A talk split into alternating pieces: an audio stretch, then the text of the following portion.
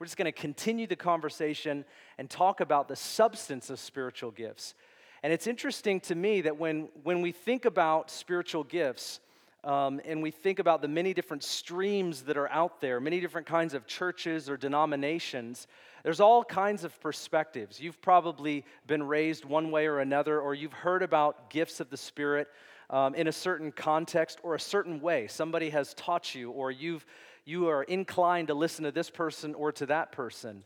And what we're trying to do is we're trying to zero in on Scripture and talk about this, this topic in a way where God would manifest these things in our life, and the fruit of what Scripture talks about would be evidenced in, in the life that we live and the churches that we're a part of and the ministries that we that we have the families that we're a part of we don't just want them to be in the church building but flow through the church people is what we're is what we're after and so in the context of this conversation about spiritual gifts it's interesting because there are always uh, commas or periods that people have. There are, there are, um, there are the, the but statements. Yeah, I hear what you're saying, but some of us have seen abuses or, or what some might call excesses or manipulations of gifts or misinterpretations or whatever it might be. We've all um, seen or heard that in one way or another, maybe not experienced that. My, my personal experience is that a lot of people that talk about the abuse of spiritual gifts haven't seen half of what I've seen. They haven't seen half of what I've seen. They're like, oh, yeah, but you can abuse spiritual gifts. And I'm like, give me your best example. Oh, well, um, and I'm like, exactly.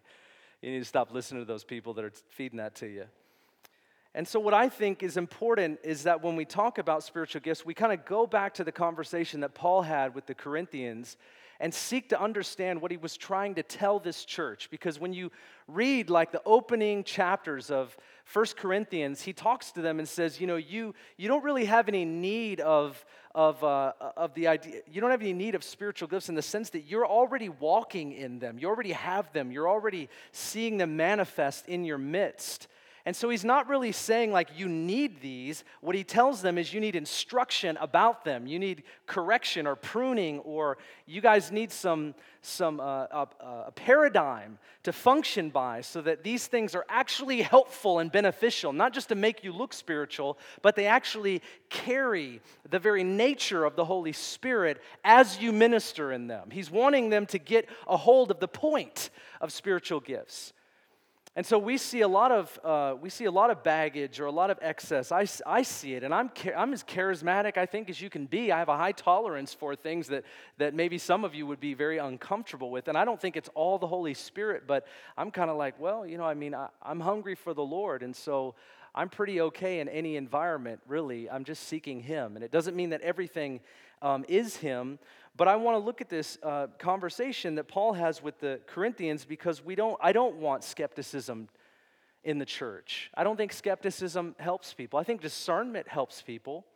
I think discernment helps people, but I don't think skepticism has helped any one of us grow. Do you think skepticism has helped you grow? I mean, it's a rhetorical question, okay? But do you think it really has helped you grow? I don't think it's helped any of us. It doesn't mean there aren't people out there faking it or there, or there aren't false prophets or whatever. But I think it's few and far between from half of the stuff that people label as false or fake or whatever. I think there's just a skepticism in the West that we kind of have to deal with and, um, and understand even better. It's an unfortunate uh, reality, but we, of course, want to go back to this conversation. It's interesting. Listen to what Paul said to the Corinthians. 1 Corinthians chapter 12, verse 31. He says this, but earnestly desire the greater gifts, and this was after a bunch of instruction on the gifts of the Spirit – and I show you a still more excellent way.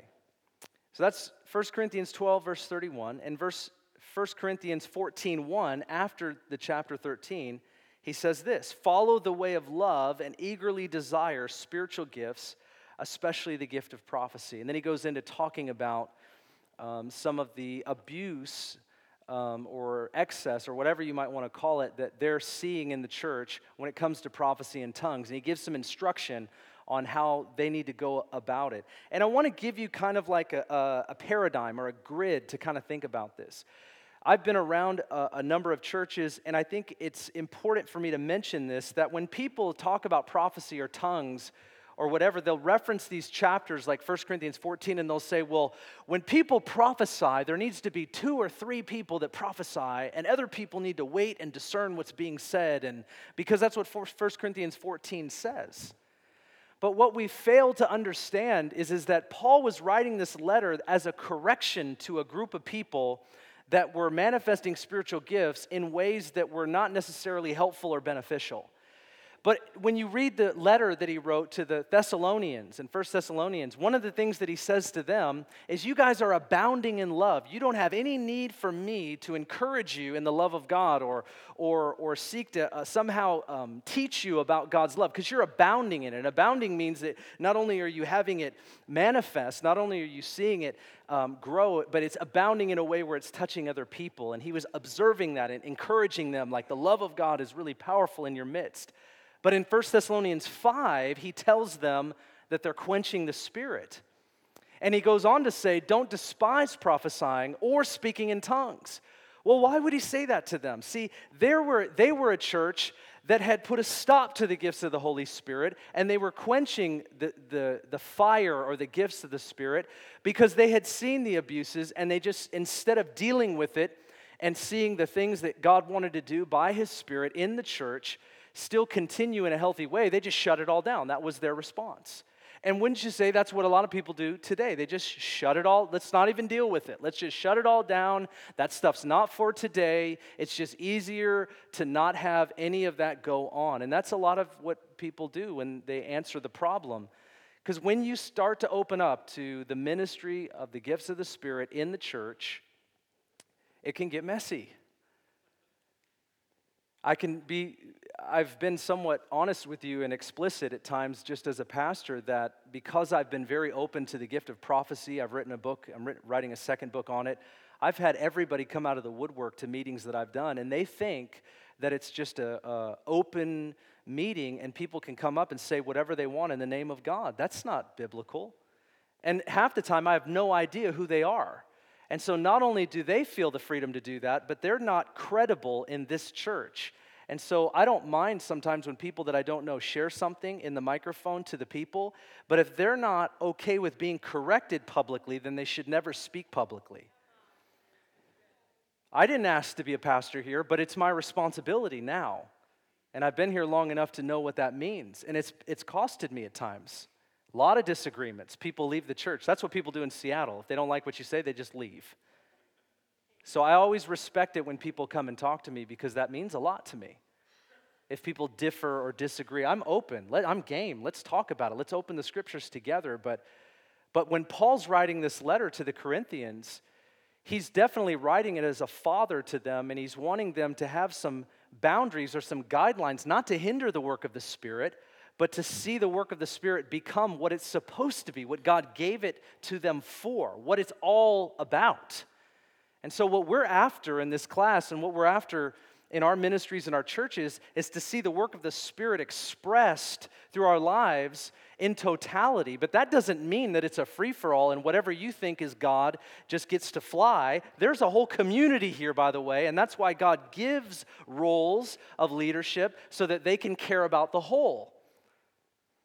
That's the point of that. And that's what you have to step into that kind of mindset when you think about Paul writing to these different churches. Each church needed to hear something different. The Thessalonians needed to hear, you guys are quenching the spirit. You're not even open to prophecy. You're not even open to tongues. You guys need to open yourselves up. The Corinthians, they're way open, and he's telling them that you guys need to prune back a little bit so that your ministry will be helpful and beneficial to the church that you're a part of. And so we need to know who we are sitting here right now. You might be a Thessalonian and you might be a Corinthian, but you need to know what word you need to hear when you read the book. If I were talking to a church that had never prophesied before, I wouldn't teach them you need two or three to prophesy, and everybody needs to, they don't even know what prophesying means. They don't even know what it looks like or what it is. So you've got to teach them what prophecy is. You've got to activate people. So when I do prophetic meetings or I do meetings of this kind, I usually have 50 people prophesy. That doesn't fit into 1 Corinthians 14 because we're activating the gifts of the Holy Spirit and it starts off a little messy. And then we can kind of prune back while people can actually see what it looks like. Right? It's easier to prune the tree than it is to plant one and see it grow over a period of time. But Paul speaks to them and says this to them like, earnestly desire spiritual gifts, but follow the way of love. And that's the substance of the gifts. The gifts of the Holy Spirit are supposed to be embedded into the love of God. Now, it's amazing how people will use 1 Corinthians 13 in all kinds of ways that it's not really meant to be. I mean, I've done lots of weddings and we use 1 Corinthians 13 in weddings. It's really not an appropriate context for that chapter at all. If you know the context, it's, it's not a really a great time to be referencing that. But that 1 Corinthians 13, the chapter of love, is sandwiched in between, in between a thorough explanation of spiritual gifts and corrections regarding a few of the abuses to a church that is manifesting these. And we read the importance of love being the motivation, and that's what we want to go after. And I don't want to stop anybody from their ministry. I just want to say what I think Paul is saying as we talk about this is that as we seek to be used by God, we need to have these checks in our heart that God are, is my heart full of love? We need to be people that are constantly putting our heart before the Lord. Like, is this about you, Lord, or is this about me? We need to be thinking like that all the time. If you and I have these assumptions that everything that we're doing in the name of Jesus is always pure, perfect and pure, we don't even have a grid for growing in Christ. And occasionally we need a neighbor to knock on our door and say, hey, you know, when you did that, this is how I felt. Didn't feel very good. And people will usually say to you in that context, Well, here's what I meant. Well, I understand what you meant, but here's what you said. okay. This is what actually came out of your mouth. And it's important that we go after both. We eagerly desire spiritual gifts, but we do so in the flow of love. It's like the train on the tracks, right? It's the train on the tracks. And that's what we want to talk about. That is the substance of spiritual gifts. Now, I also want to say to you tonight that you and I, as we're growing in Christ, it's very important that we don't shoot ourselves in the foot before we step out. There are a lot of us that we second guess ourselves all the time. Well, I don't, I don't really know if, you know, if I'm loving. I don't really know if this is, you know, I mean, you can't do that to yourself. You can't even judge things until they come out of you. All right? You can't prejudge your ministry. All right? That's called insecurity. Or actually, I would say it's called fear. You can't prejudge what hasn't manifested. You judge it when it comes out of you. That's when you judge it and you go, Lord, if there is anything of me in that, would you prune it back and would you just purify and cleanse me? And the Lord's faithful to do that. But He doesn't want us to stop ministering to people because we're not sure that it's fully, completely pure and loving and from Jesus. That's a wrong understanding. And, and that we would put that expectation on other people would be a wrong thing to do as well. And we do it all the time. You do it all the time. Don't say you don't, because you do. You think, well, I'm not really sure. You know, when they said that, well, it's like people will throw an entire sermon out based on one idea or one thought that maybe wasn't a fully cooked steak by the pastor or whatever, you know. Maybe it should have gone back on the barbecue for a little bit more. That's true. But you threw out all of that good stuff because of that one thing that person was saying. And yet you and I do it all the time. And it really reveals that's sort of the expectation that we have. It's called perfectionism. And we want to get delivered of that before we have children, hopefully. Because you see what it does to help nurture people. It kills what's inside of them before it ever comes out of them, it kills them. And so we want to be an environment that's seeing spiritual gifts grow in the context of God's love. But to do that, we've got to go after both. That's why he says it very clearly follow the way of love, the way of love, and eagerly desire spiritual gifts. It's a both and, not an either or. And we've got to make sure that that's, that's exactly what we think. Now, I want to talk to you, of course, as I've said, about 1 Corinthians 13, but I want to give you some context uh, because if you were in our How to Study the Bible class, we've got to do that so that we can set it up properly. Now, Paul's writing to a group of believers that he knew fairly well, as you know, and he spent about a year and a half in Corinth with them. He planted the church in Corinth. And so he's writing to them about four or five years later. So these believers that he's writing to, they're about six years old in the Lord. That's not old to be a Christian for about six years. So it's important that when you're reading the letter, you understand what kind of expectations that he has for a six year old believer. It's quite a bit higher than I think we have often today. And so he's writing a remedial letter, it's highly correctional. He's addressing some of the questions that they had in a letter they wrote to him, and he talks about pride and envy and sexual immorality. I mean, there's some chapters in there, by the way, that don't quite make sense to some of us. Yeah, we'll just leave it there. He talks about division, he talks about pride, he talks about laying down our freedoms for the sake of others. And in Corinth, there was a culture of idolatry, is a culture of idol worship. And all of their views on what love even was is very twisted. That's why it's extremely important that you get this. Like, if you lived in Corinth, Corinth was like in a radius, it was about a six mile radius of a city, and it had a wall around it. And in a walled city, culture, the culture of that city moves through the city in a way where everybody is affected by it. Everybody. And so you have this paganism, you have this idol worship, you have these shrines. You don't even go to work in the morning without walking by a temple or a shrine. It's just the norm of the city of Corinth. And I was just kind of looking at some of the shrines and the temples that they have, and I wanted to tell you about them. They're, they had a shrine to Apollo. These were large ones. There are many small ones, many small idol gods that they would worship in their homes. But the large ones that they had were the shrine to Apollo. And Apollo was a many talented uh, Greek god of prophecy, music, intellectual pursuits, and healing and plagues. And then, isn't it interesting how when he talks about prophecy and healing and the gifts of the Spirit, that they have like this, those that have come out of paganism have this like grid for worshiping a God that does similar things to what our God does through us by the power of the Holy Spirit. It's called counterfeit. It's called a counterfeit. But they had this grid, and it messed with them as they sought to be used by God. The temple of Asclepius, uh, the god of healing. And there were many temples built around for the sick people to come, and so sick people would just lay out in the temple. And this is what they saw. This was normal for their children to see. There was a shrine to Hermes, the great herald or messenger of the gods. He was the evangelist. The shrine to Hercules, the son of Zeus, who was half human, half God, who was powerful with a lust problem, apparently. There. There's a shrine to Athena, a helper goddess of wisdom, temple of Aphrodite, the goddess of love, beauty, and sexuality, which was the largest temple in Corinth. So, what I'm saying is they had a twisted view of love.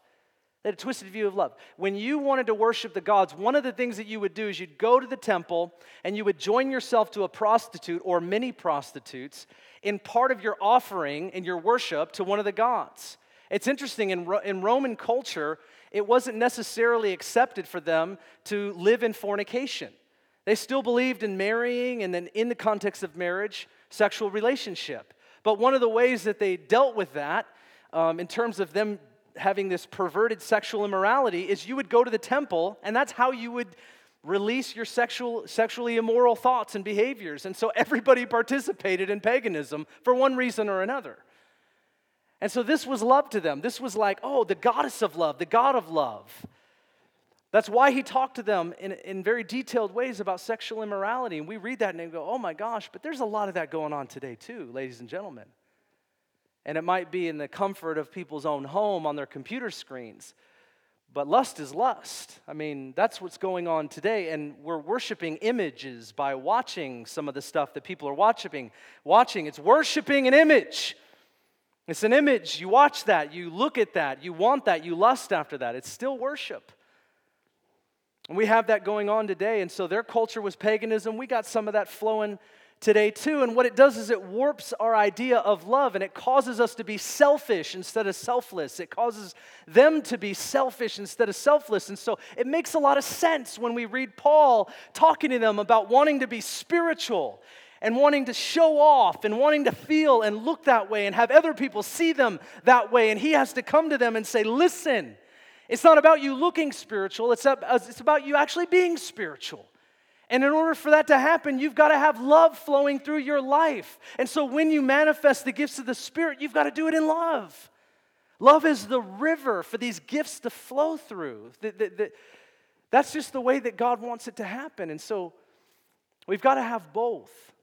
They have this twisted view, perverted view of, of, of love. And he wants to bring them back to that. And 1 Corinthians chapter 13, verse 1 says this, right after these instructions on spiritual gifts, he says, If I speak with the tongues of men and of angels, but I do not have love, I become a noisy gong or a clanging cymbal. And that in modern day would just be, I become annoying. right? Because if I came out, I, I mean, I'll go back there. If there were some cymbals, just you'd all want me to stop.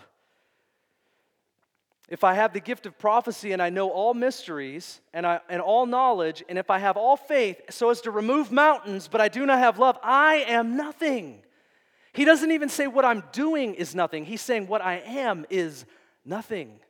It doesn't benefit me and it doesn't benefit the people that I'm ministering to. And if I give all my possessions to feed the poor, and if I surrender my body to be burned but do not have love, it profits me nothing. Now, listen to that. He's talking about the person doing it. You can give all of your money away and let everybody know what you did, but it doesn't profit you at all. So, your spirituality isn't actually spiritual. Wow. Anybody else take that kind of seriously? I'm just wondering, how's that settle on you a little bit? He's giving them a correction. He's giving them a correction.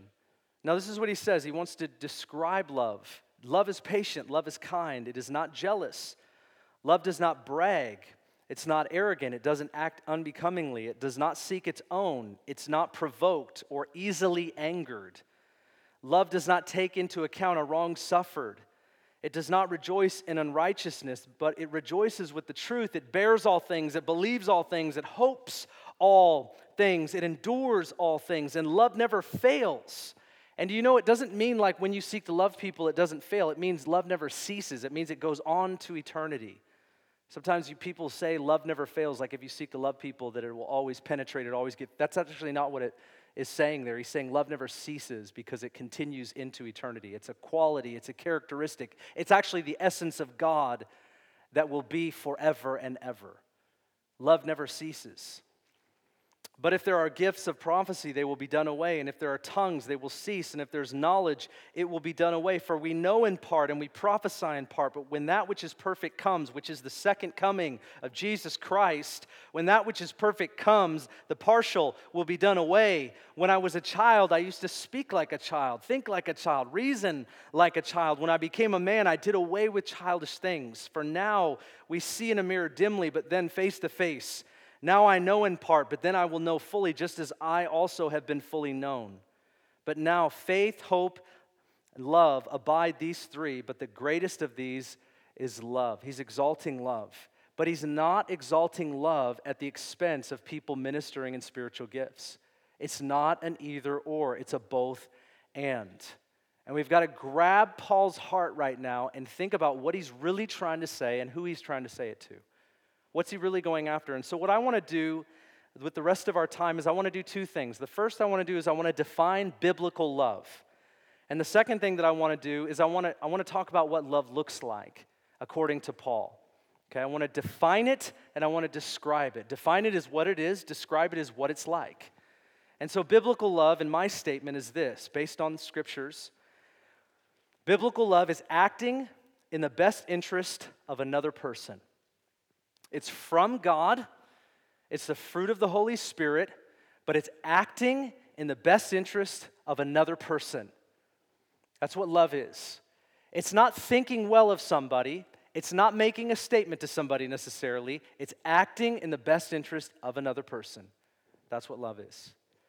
Paul makes it clear that ministering in spiritual gifts without love is selfish, or it can be selfish, which isn't obviously loving. And he spends a lot of time redefining love because of the culture that's affected their understanding. Here's what we know love is. First John talks about it, but we go back to the scripture that First John references, which is John chapter 3 verse 16. And it says for God so loved the world that he gave his one and only son, the only begotten of the Father, the one and only son. God had one son. That whoever believes in him will not perish but have everlasting life. God so loved the world that he gave. That's the principle that his love compelled him, motivated him to give, and he gave all. He gave absolutely everything that he could give. He spared no expense. He did what needed to be done, he gave all that could be given. That's love acting in the best interest of us. That's what God did. God looked down and He said, I'm not going to leave them in their sin. I'm going to pay for their sin. We sung about it tonight. I'm going to give my son Jesus to be the all sufficient sacrifice for their sin, that they could be completely covered, that their sin could be washed away forever. That's what I'm going to do. God acted on, in, in our best interest by doing what he did. And he laid the example. Jesus talked about it in John chapter 13 when he washed the disciples' feet. He lowered himself to a slave and he washed their feet. And he told the disciples, You go and do likewise. You lower yourself and do whatever needs to be done to serve the people that are in front of you. That's what love is. And when we take spiritual gifts and we talk about spiritual gifts, whether it's healing or word of knowledge or word of wisdom or prophecy or whatever it is, and we could get excited about the testimony, but we really need to get excited about is somebody getting delivered, somebody getting healed, somebody getting taught, somebody getting instructed, somebody experiencing God. Spiritual gifts have got to be about somebody experiencing God, and we get to be a part of that. That's our honor, that's our privilege, but that's what it's got to be about. It can't be about how I feel. It can't be about the testimony that I get to share. We might share a testimony, that's a good thing, but it cannot be about me. And that's what happens. And so we've got to keep our heart in check. And I want to encourage you, go for it with spiritual gifts, man. I'm going for it. You go for it too. Let's, let's go for it. Let's pray for the sick every day. Let's prophesy. Let's manifest hospitality. Every, I believe in all the gifts of the Holy Spirit, not just the ones that look supernatural. I believe in all of them. I believe the church needs all of them. But as we do that, let's pursue love. That's what Paul's saying to them. Pursue the way of love. And you can do both, by the way. You can do both because they're the gifts of the Spirit and it's the fruit of the Spirit. And when those two together, it's like the power of Jesus with the nature of Jesus, and we minister in the name of Jesus, and the world sees Jesus. And that's what the world needs. We manifest Christ, every aspect of Christ. We don't want to be afraid of any aspect of Christ. We want it all. Why? Because the world needs all of Him. I have this message where I talk about is Jesus welcome? That's the message. It's from Mark chapter 6. There are two times in the Bible where people actually didn't want Jesus to stay with them. And one of them's in Mark chapter 6. The other one's when he cast the demons into the pigs. And they're like, Sir, can you please leave our region? You pretty much killed all our pig herds. You know, I mean, they didn't know what to do with this guy. And there are two times that I can find in the Gospels where they didn't want Jesus to remain with them. And so I have this message called Is Jesus Welcome? And what I mean by that, and hear me really clearly, I think people like the forgiveness part. I think people like the, the kindness part. I think people like the, the, the idea of God being a father. But what about the power of God? What about the healing of Jesus, the virtue of his healing that flows from the atonement, that flows from his blood? By his stripes, we are healed. The effect of our sin condition is is the fact that we, we are sick and we do have diseases at times. That comes from the original sin. That doesn't come from God punishing us. That doesn't come from my personal sin. It comes from the original sin. If Adam and Eve didn't sin, sickness and disease would have never entered the world. And so when God forgives us of our sin, friend, I want to tell you something. The effects of sin can be rolled back to where they belong, which is hell itself. That's why when Jesus came, and hear me very clearly, you may be here and you may not be healed right now, but you've got to believe this. The effects of sin Jesus can deal with. That is why when Jesus came, he manifested the kingdom. And it wasn't just to forgive people, he also told them that you can roll up your mat and you can walk home, friend, because it's not just forgiveness, it's healing too. He wants to manifest all of it. And my question to people is Is all of Jesus welcome? Not just the parts that I like, not just the little forgiveness for when I sin in my secret place, which should be a different place. But every part of Jesus has got to be welcome in our homes. Not just the parts that we like. That's for all of us. Sometimes there are scriptures in the Bible that I read, I go, man, that's a hard word, but I know this about Jesus. Every word, whether I think of it as hard or not, it's a word that I need. So every word from God, whether it seems difficult or not, is a good word because it's a word that I need. But what is, what is love? love? Love compelled God to give the greatest gift. Love should compel us to give our gifts. I believe gifts of the Spirit are empowered love. That's what they are to me. They're empowered love. They're gifts that come from God, and I don't, I don't think it's loving to withhold what God's given.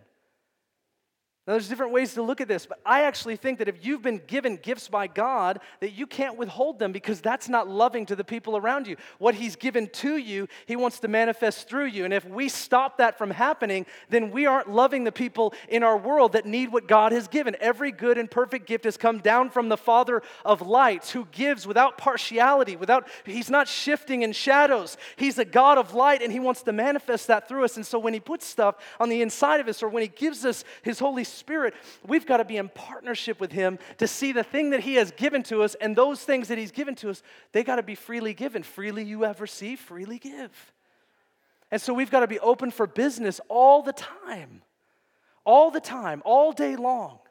And we have the, all of these mindsets. Well, I'm not an evangelist or I'm not a prophet. That might be true. But it doesn't mean that that excuse can become a dam that you build for the flow of God's Spirit moving through my life and moving through your life. We cannot build these kinds of dams. Because in eventuality, none of us like where that ends up. It's just unfruitfulness is where that, is where that leads. That's where it leads. Fear is a dam that we build up. We don't have to be afraid. The Corinthians were influenced by a spirituality that had very little substance because it, it, was, it wasn't loving. And so they got into this kind of like routine where they could show up at a gathering and they could do all of these spiritual things and they could look spiritual, but it didn't benefit anybody. But you know, the same is true to the Thessalonians who came to a gathering, they showed up and they did nothing but just read the scripture because they didn't believe the book that they were reading to the Corinthians' credit, at least they were manifesting what they, what they were told. Now, they needed to be pruned back, but either way, it's a, it's a ditch on either side of the road, friend. And I've been a part of both, and I personally am now at the point where I'd rather have something going that we can prune back than constantly try to tell people that we need something to happen. And everybody be afraid. We need to kill fear. What are we afraid of? The most effective, trusted people are those moving in love and power. Love and power. The way of love is a lifestyle of seeking the benefit of others. The gifts and the power of the Spirit are tools or aids to help people as we love them. That's what they are. They're empowered love. What does love look like according to what Paul says to the Corinthians? After redefining love for the Corinthians, he describes it in this way Listen, love is patient. Now, do you mind me breaking some of these down for you? I mean, I'm going to do it anyways, but I like to include you guys. You know how I do that. Appreciate you so much.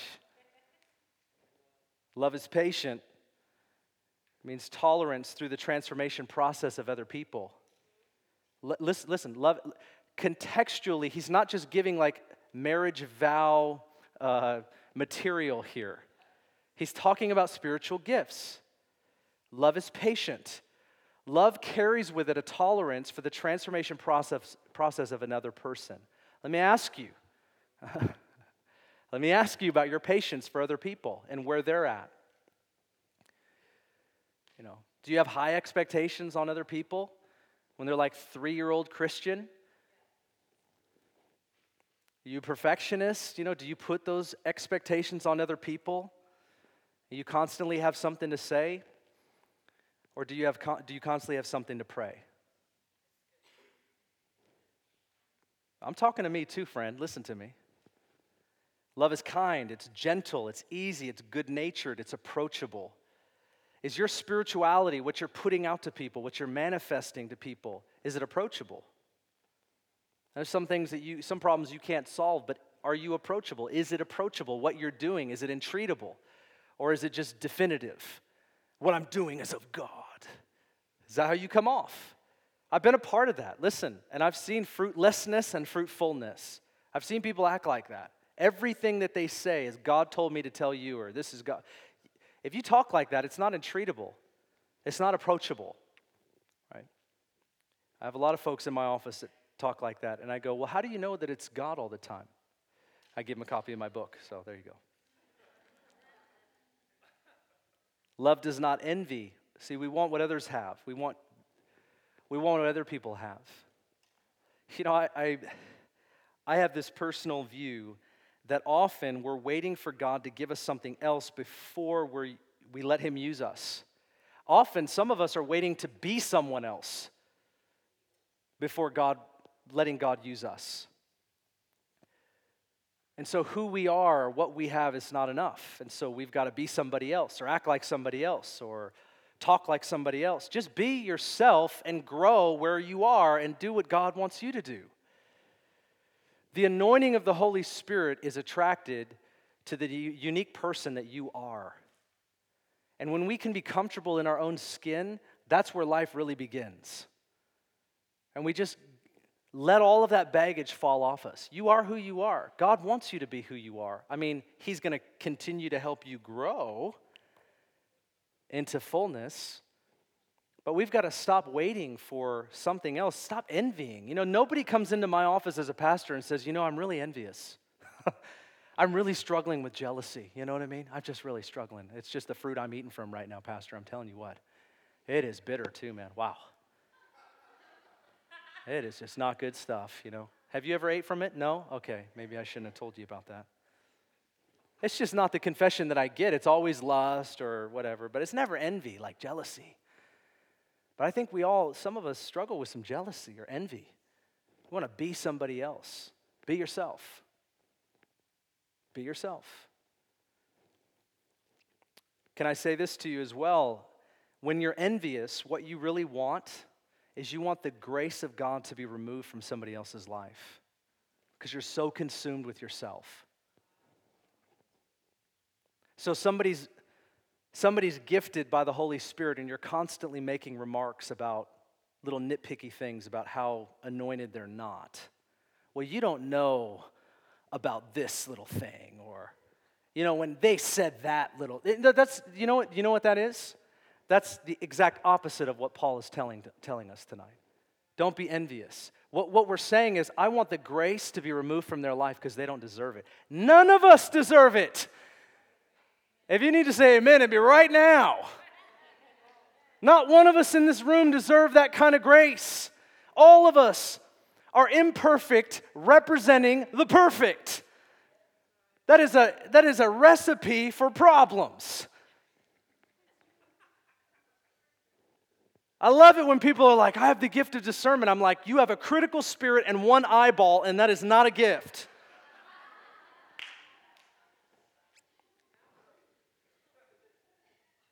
Right? You and I, you and I, you and I need to grow in love.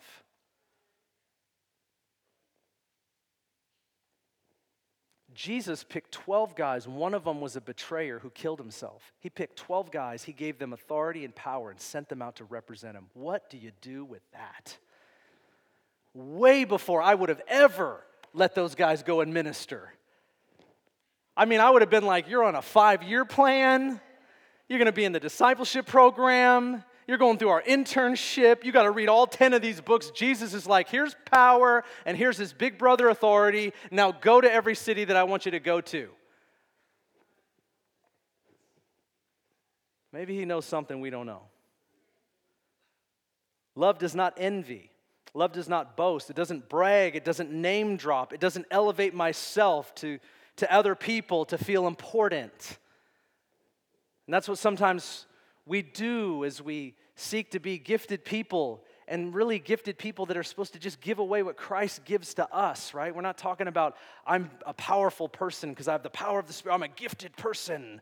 You know, we all are. And so we're not boasting, we're not bragging about it, we're not trying to show off. You know, the gifts of the Spirit, they're not toys, they're tools for the kingdom of God. Love is not proud, it's not selfish, it doesn't, prom- it doesn't promote. And one of the ways to get rid of pride is to promote other people. I mean, do the exact opposite and say, man, I really appreciate that person. You know, let that come out of your mouth more often. Love is not rude. It doesn't act improper. It doesn't dishonor others. And when we're ministering in gifts of the Spirit or whatever the gift is, is it rude or does it act improper or we have, to, we have to think about these kinds of things. Is it out for self gain? Love is not self seeking. Again, the definition of love is that we seek the benefit of others. Love is not easily angered or irritated. That word angered, we put that in a category all of, on its own, but it really, the word anger there means to be easily irritated. What do you think about that one? it's like, yeah, I don't have an anger problem. Easily irritated? Kind of. Yeah, that's me. Yeah, that's, that's me. Thanks, Paul. Thanks that Greek words mean like 10 different things. I really appreciate that. That's awesome. Easily irritated easily roused. We lose our peace really quickly. And you know, when you lose your peace, you, you're not focused on loving the person in front of you, right? We, we realize that. I think moms realize that more than anybody with their children, and they deserve a special place in heaven for that reason alone. Love keeps no record of wrongs. We're called to a radical forgiveness that just doesn't make sense. All right, it just doesn't make sense. Do we label people based on what they've done, or do we allow them to grow in the community that we're a part of? Right? What banner are we holding people under? It comes out of our mouth. The Bible says, out of the abundance of our heart, our mouth speaks. What are we saying about other people? What do we say about other people? It doesn't matter what you say to their face. What do you say when they're not there? What do you say in your heart? What comes out of you? What comes out of me? And we're talking about seeing God cleanse that so that gifts would be pure and they would represent Christ. Love does not delight in evil or any wrongdoing for any reason whatsoever. Love rejoices with the truth. It always wants what's right because the truth is always best for everyone. Love protects, it covers. It covers the body, it covers the mistakes of others. You know, it rejoices in the truth, so it doesn't like cover the truth and act like truth isn't important. It actually delights in the truth, it rejoices with the truth. But as that is the case, we also cover one another. We seek to, love covers a multitude of sins, it covers one another, and we actively seek to do that, not by denying the truth, but with the truth as a part of the ingredients. Love believes all things. So we commit ourselves to believing in others because of the power of God. God is transforming me, He's transforming you. You are not what you're going to fully be. And so, whatever it is that I see in front of me right now, if I love or like that or don't like that, I've got to have that tolerance where I can believe what God is doing in your life. That you're growing, that I'm growing, and we're developing, and we've got a grace for that in the community as we seek to represent Jesus and minister to one another in his purposes. Love always hopes, it always expects the best, and love always endures, and it doesn't give up. Love doesn't give up. We don't throw in the towel on anybody. That's the way that we are, that's who we are, that's how we think about one another. It's part of the flow of our life. Love is the motivation of our ministry. It's it's the heart and the substance behind what we do. The gift is what we do, but love is what we are. Isn't that amazing? You know, in First John, I think it's 4 7. Anyways, First John chapter 4, it says that God is love. Love is not something God has, love is something that God is. It's His essence, it's His core. He is love. And it's very important that we get that, that He wants that to be a part of us and who we are. It's what we're being renewed to. It's what he's developing on the inside. It's actually the, the first fruit of the Spirit. The fruits of the Spirit love, joy, peace, and it goes on, but it's love. And some scholars actually believe that the fruit of the Spirit is love, and love manifests in all eight other things that he talks about. Some people believe that that's actually what that means.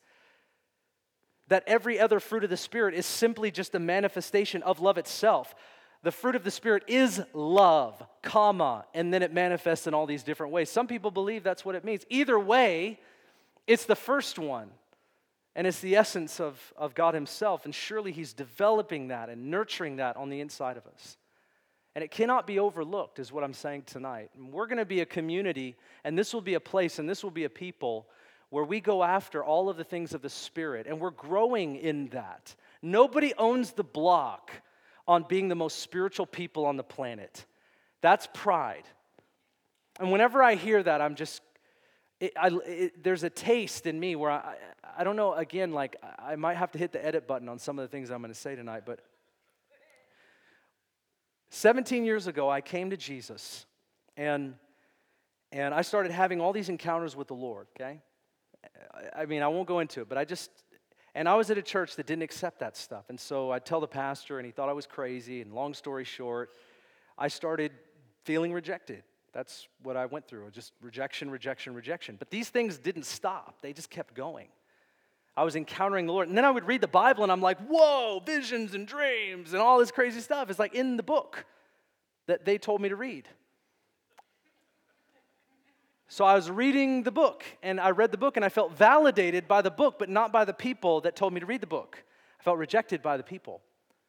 And so, to be really honest with you, I didn't, I wasn't a loving person. I, I wasn't very developed in love. And so I would just, the rejection would cause me to reject. And over 17 years, the Lord had to teach me how to reject rejection, but not reject people that rejected me. There's a big difference, by the way. But I just be really honest with you, that took me a long, that's taken me a long time. And I still feel the flavor of some of that try to creep in, and I go, nope. It's where you start to be hurt for people instead of by people. And the sting doesn't touch you anymore like it once did. It used to touch me and get into me and, and mess with me and lose sleep over it. Now it's like I'm asking for God to grieve with him. Now, if I've genuinely wronged somebody, I don't want to act as though they need help when I need to repent. That would be twisted. But what I'm saying is, is that we've got to learn how to be people that are being nurtured by the Father in His love for others um, as we seek to be spirit filled people and minister in the gifts of the Spirit. But I, you know, just started running in the things of God as they were coming to me, and I didn't have a name for all this stuff. I didn't understand all this stuff, and there were a lot of communities that I were a part of back then, and they didn't know how to help me at that time. And so I would go to the black market section of the Christian bookstore, which is like the charismatic section. That's what I call it. you know what I'm talking about? It's always like always in the back. sure, we'll put your book back here. The Jezebel spirit. You know, it's like way back there. And Joel Osteen's in the front with his nice hair. You know what I'm talking about.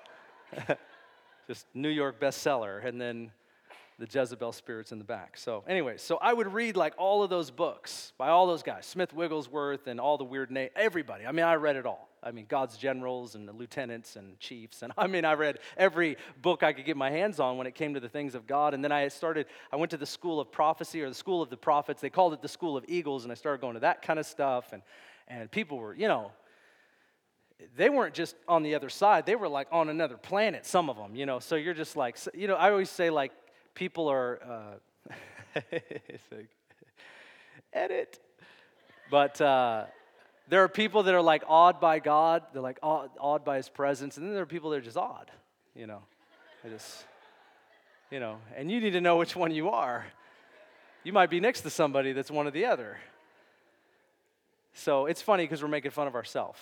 I didn't know what category I was in. I'm just sort of, sort of sharing with you for a moment that, like, I was going through this, and, and so I would find every environment. And, and as I was doing that, I would go to all kinds of meetings and churches and places, and there were things I didn't even understand. I mean, it was just like, what is going on here? And, um, and it helped me, though, it helped me to see that there are a lot of well meaning people that do things a lot differently than the rest of the body of Christ. And I'm somewhere in the middle. I don't, I don't know. I'm not Pentecostal enough for some okay? And I'm too Pentecostal for everyone else. So I don't really care, to be honest. But, but at the end of the day, what I, what I want is I want to do what Jesus said. And he said to make disciples. That's what Jesus said to do. And I remember what he said. It rings in my ear all the time. That's the truth. It rings in my ear all the time. Jesus said, Go and make disciples, baptize them in the name of the Father, the Son, Holy Spirit, and teach them to obey all things that I commanded you. And I know this that whenever we as a community start to teach everything but what Jesus taught, something's wrong. So I was a part of communities that would teach everything but what Jesus taught. We'd be talking about portals and all kinds of, and you'd never hear about the gospel of Jesus. And the Lord brought me back in those days to a place of seeing Christ exalted and preaching the gospel and making disciples through the words of Jesus Christ. And so that's my passion. And it's not because I'm, I'm, an evangelist, it's because I want to be a great commission person, carrying that in my heart, the fullness of that. That's how people come to Christ. That's the greatest miracle. The greatest gift is Jesus given for the world. It's the greatest gift. And we reveal him through these spiritual gifts that he's given us. And so I'm passionate about the body of Christ, understanding that. But I've gone through some of these seasons and these, these times and these things, and I don't understand all of it. And, and sometimes I'm a little put off by, by things that seem strange to me, to be really honest with you, if it doesn't talk about Christ. But the Lord constantly speaks to me and says, It's not your job, Ben to worry about the motivation of their hearts. And I just have this sense right now. I have this sense that there are some of us in this room that are constantly talking about and thinking about how other people aren't doing what they're supposed to be doing because you don't understand how they are as a body of Christ. And I would just say to you, in love, knock it off. Just don't do it anymore. If you don't have the spiritual authority to discern and to judge in a community, it's not for you to do. Do you hear what I'm saying? If God hasn't given you the place to roll up your sleeves and to deal with something in a community where it is upon you to deal with that, then it's probably consuming a part of you that is supposed to be reserved for something that God really wants you to focus on, which is quite frankly love.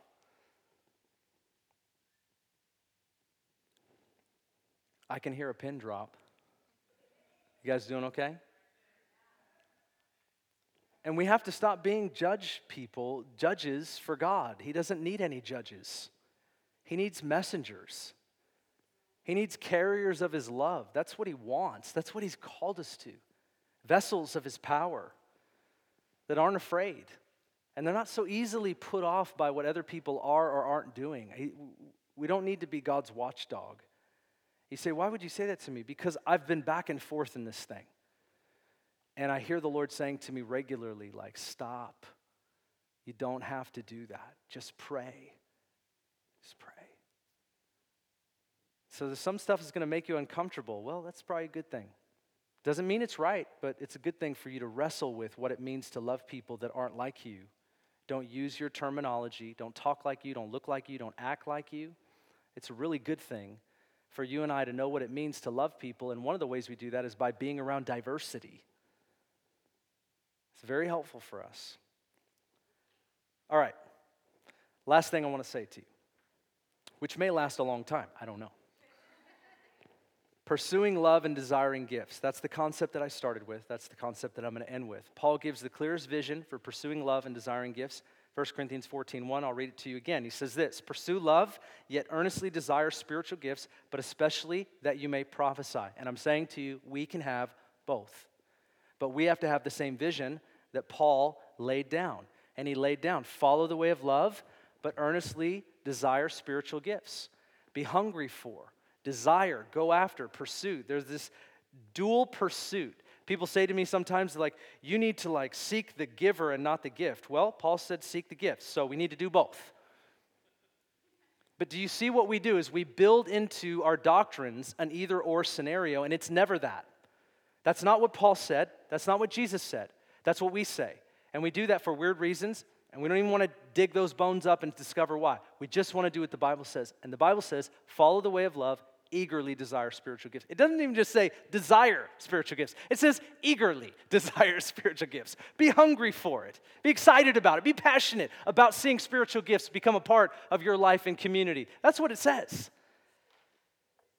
So that's what we want to go with. And I wanted to talk to you, just, just give you a few points about how we can grow in the love of God as we desire spiritual gifts, okay? Four points.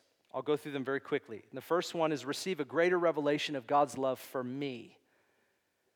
We need to receive a greater revelation of God's love for me. How do we do that? We ask the Father to reveal to us His love through His Son for us personally.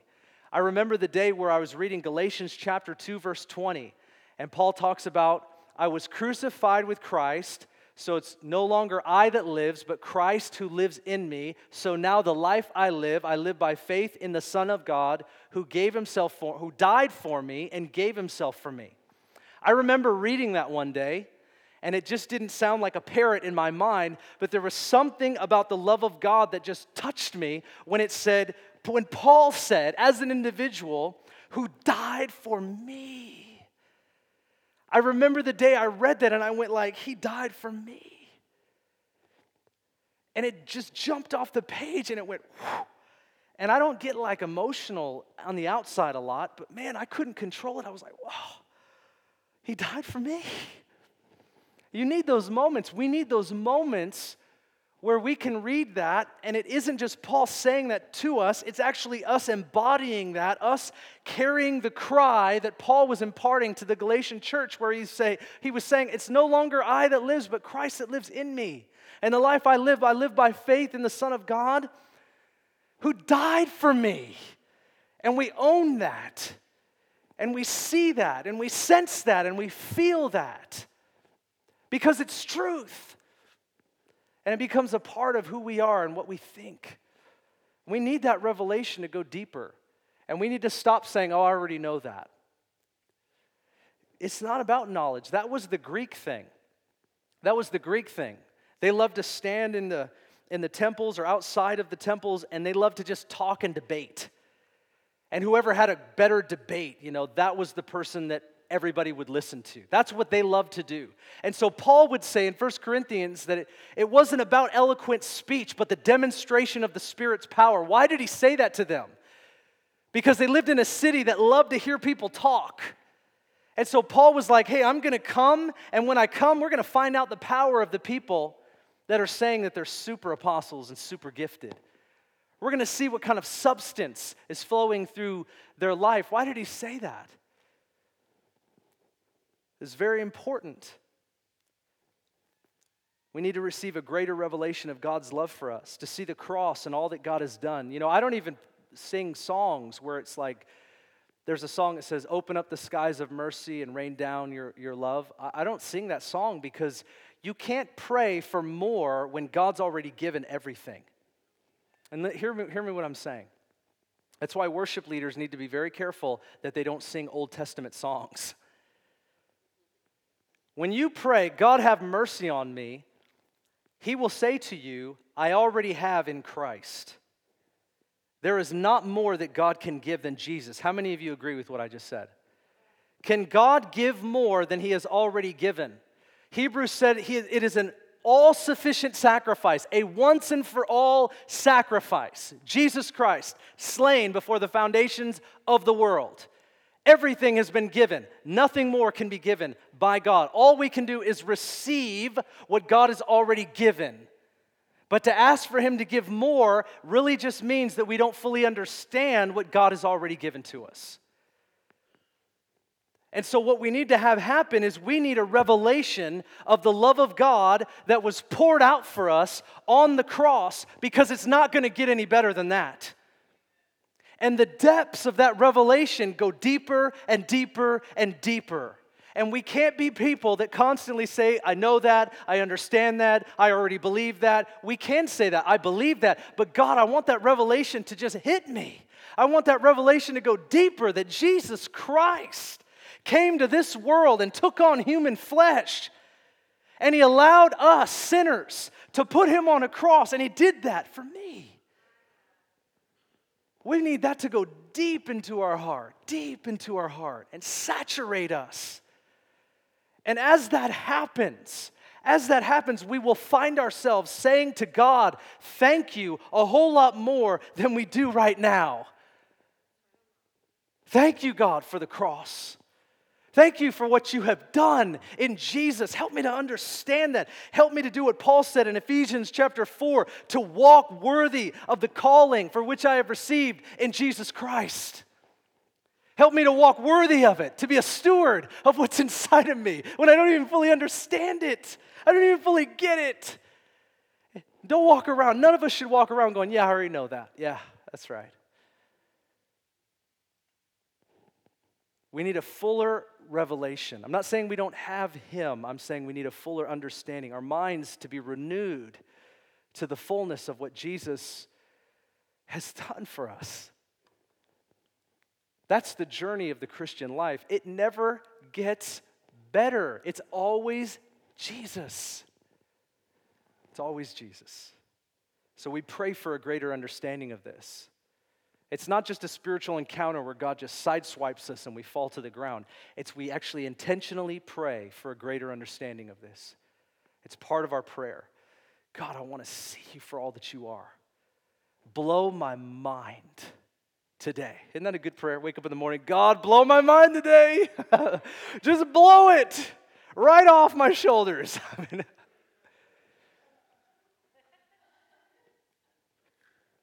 Nobody better put that on some social media platform. I already, I already think that one's coming back to me. Once I said it, I just said, I knew, I knew part of my team was going to do that. They're already, they're already on like Instagram and Twitter. Blow my mind off my shoulders today, Pastor Ben. It's terrible. You guys are terrible at that, at, at that, at, at that. Second is be filled with the Spirit. Galatians 5:22 says that love is a fruit of the Spirit. It's not our fruit, but it's his. So we need to be filled with the Holy Spirit and walk in the Holy Spirit. And that's number 3 is walk in the Spirit. That's what Paul says. He says, "Walk in the Spirit and you will not fulfill the lusts of the flesh." Do you have a problem with sin in your life right now? I want to give you the secret. Are you ready for this? I'm going to give you not a secret, or just one of many, I'm going to give you the secret for the sin that plagues you in your life if you have a problem with any sin. It doesn't matter what the sin is, doesn't matter what it is. Paul says this walk in the Spirit, and you will not fulfill the lusts of the flesh. He didn't say you won't be tempted by it, he just said you won't live in it, you won't fulfill it, you won't exercise it. So it's not just about avoiding something, it's about us exercising what we have to displace what we don't want to be anymore. And we don't spend all of our energies and efforts stopping something. We spend all of our energy and efforts living who we have been called to be. And the more that we do that, the less we want to sin, the less we will sin, and the less we even think about sin. So when the temptation comes our way, we just go, No, I'm too busy. I mean, I'm too busy living in Christ. Paul would say in Romans that we're made alive in Christ and dead to sin. So reckon yourselves dead to sin. Intentionally, I'm dead to that because I'm alive to Christ in God. So we live alive to Christ in God, which means we're people of the Word, and we're people of prayer, and we're people of community, and we're people of fellowship, and we're people that are stepping out, and we're people that are praying for others and serving others. And when we consume ourselves with Jesus stuff, sin just doesn't have a place because we're full. Right? We're full. So walk in the Spirit and you will not fulfill the lusts of the flesh. Give your gifts away is number four. Loving people means that you are giving them, um, giving people what God has given to you. That is love. Did you know it's loving to give your gifts away? Like, for example, there are people that, and Drew, if you would come, I'm going to have to wrap it up. Got to wrap it up right now. There are people, some of us maybe we're really skilled, and I'm not saying this is a spiritual gift, but like I meet a lot of artists who have sketch pads and they're just beautiful art, but they never want anybody to see. I don't want anybody to see. And I, and I try to encourage people God's given that to you to share with others. It wasn't just for you to do in secret, you can do something with that you can do something with that. And so we have sometimes we have this mindset I don't want anybody to know because we're afraid of what that might mean to us, or we're afraid that people might think that we think highly of ourselves, or I don't know what we think, but we think a lot of different things, but we keep what God has given us to ourselves. It's loving to give away what you have. My daughter, uh, with my wife and I, we have a nine year old daughter named Azariah. She's amazing. And she's totally a charismatic Pentecostal before she ever knew what that was. I mean, she is just out there. And I remember she, uh, she likes to dance and draw and all this kind of stuff. Well, anyways, she would just like draw all of these things.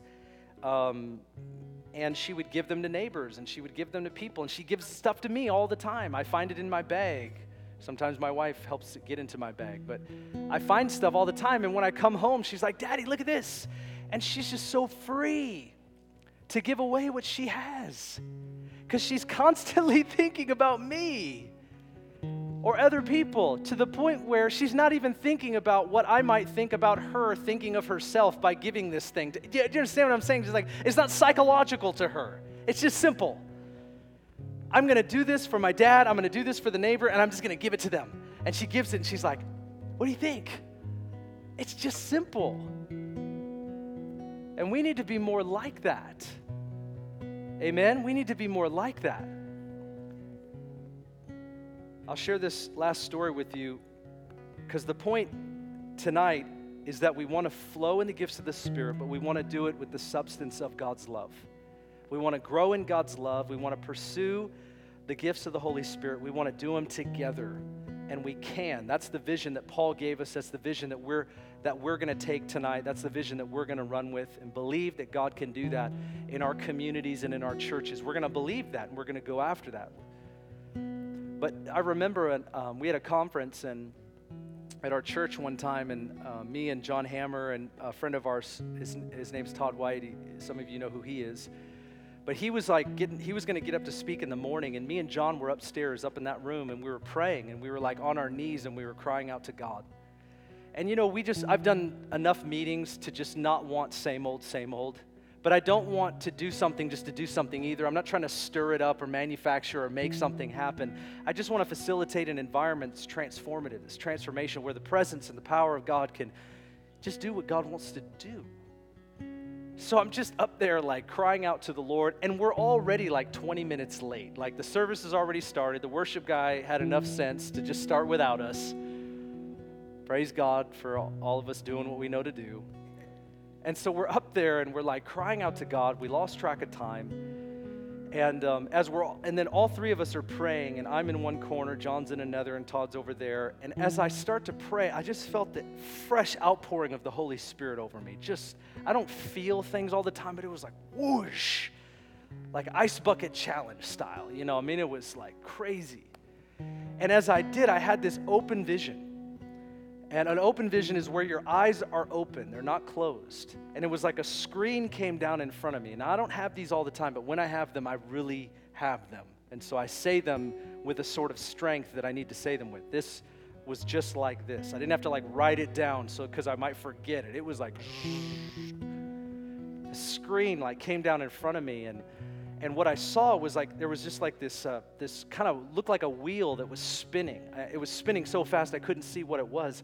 But then all of a sudden, every about every other second, this thing would slow down, and it was it would it would it would go so fast, and it would slow down like this, right in front of me, and it was a face. So these were like faces that were spinning around. It kind of sounds weird, but every time it would slow down, it was the face of somebody from a different nation. So it'd be like a, a person from Africa, or it'd be a person from Mexico, or it'd be a person from Argentina, or where it was just different faces, different colors, different shapes, different sizes. It was every nation. And what I realized was this was the nations of the earth. God was showing me the nations of the world. And the more I saw the faces, the more like the love of God was poured over me and in me like I've never experienced. And I started to cry and shake and then the scripture came to me, and the scripture was For God so loved the world that he gave his only begotten son, Jesus. And I couldn't contain it. I mean, I was like trembling, like, oh, it was like, enough, enough, enough. God loves the world. And I asked the Lord, like, give me love in my heart for people that I don't walk past anybody without thinking about them. Now, I haven't lived in that fully every day of my life. I'm not going to tell you that I have, but I've asked God because He gave me a vision. He showed me like one drop of what His vision is for the world. I, I got one taste, one little drop of what the love of God is that He has for the world, and it was too much. I couldn't contain it.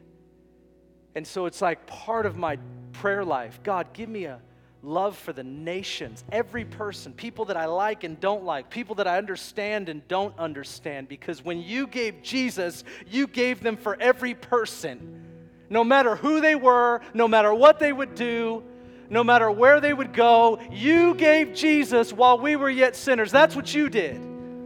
And I don't live like that, but I want to have that kind of heart because when I have that kind of heart, I'm not just trying to be spiritual in the church, I'm trying to be spiritual everywhere I go.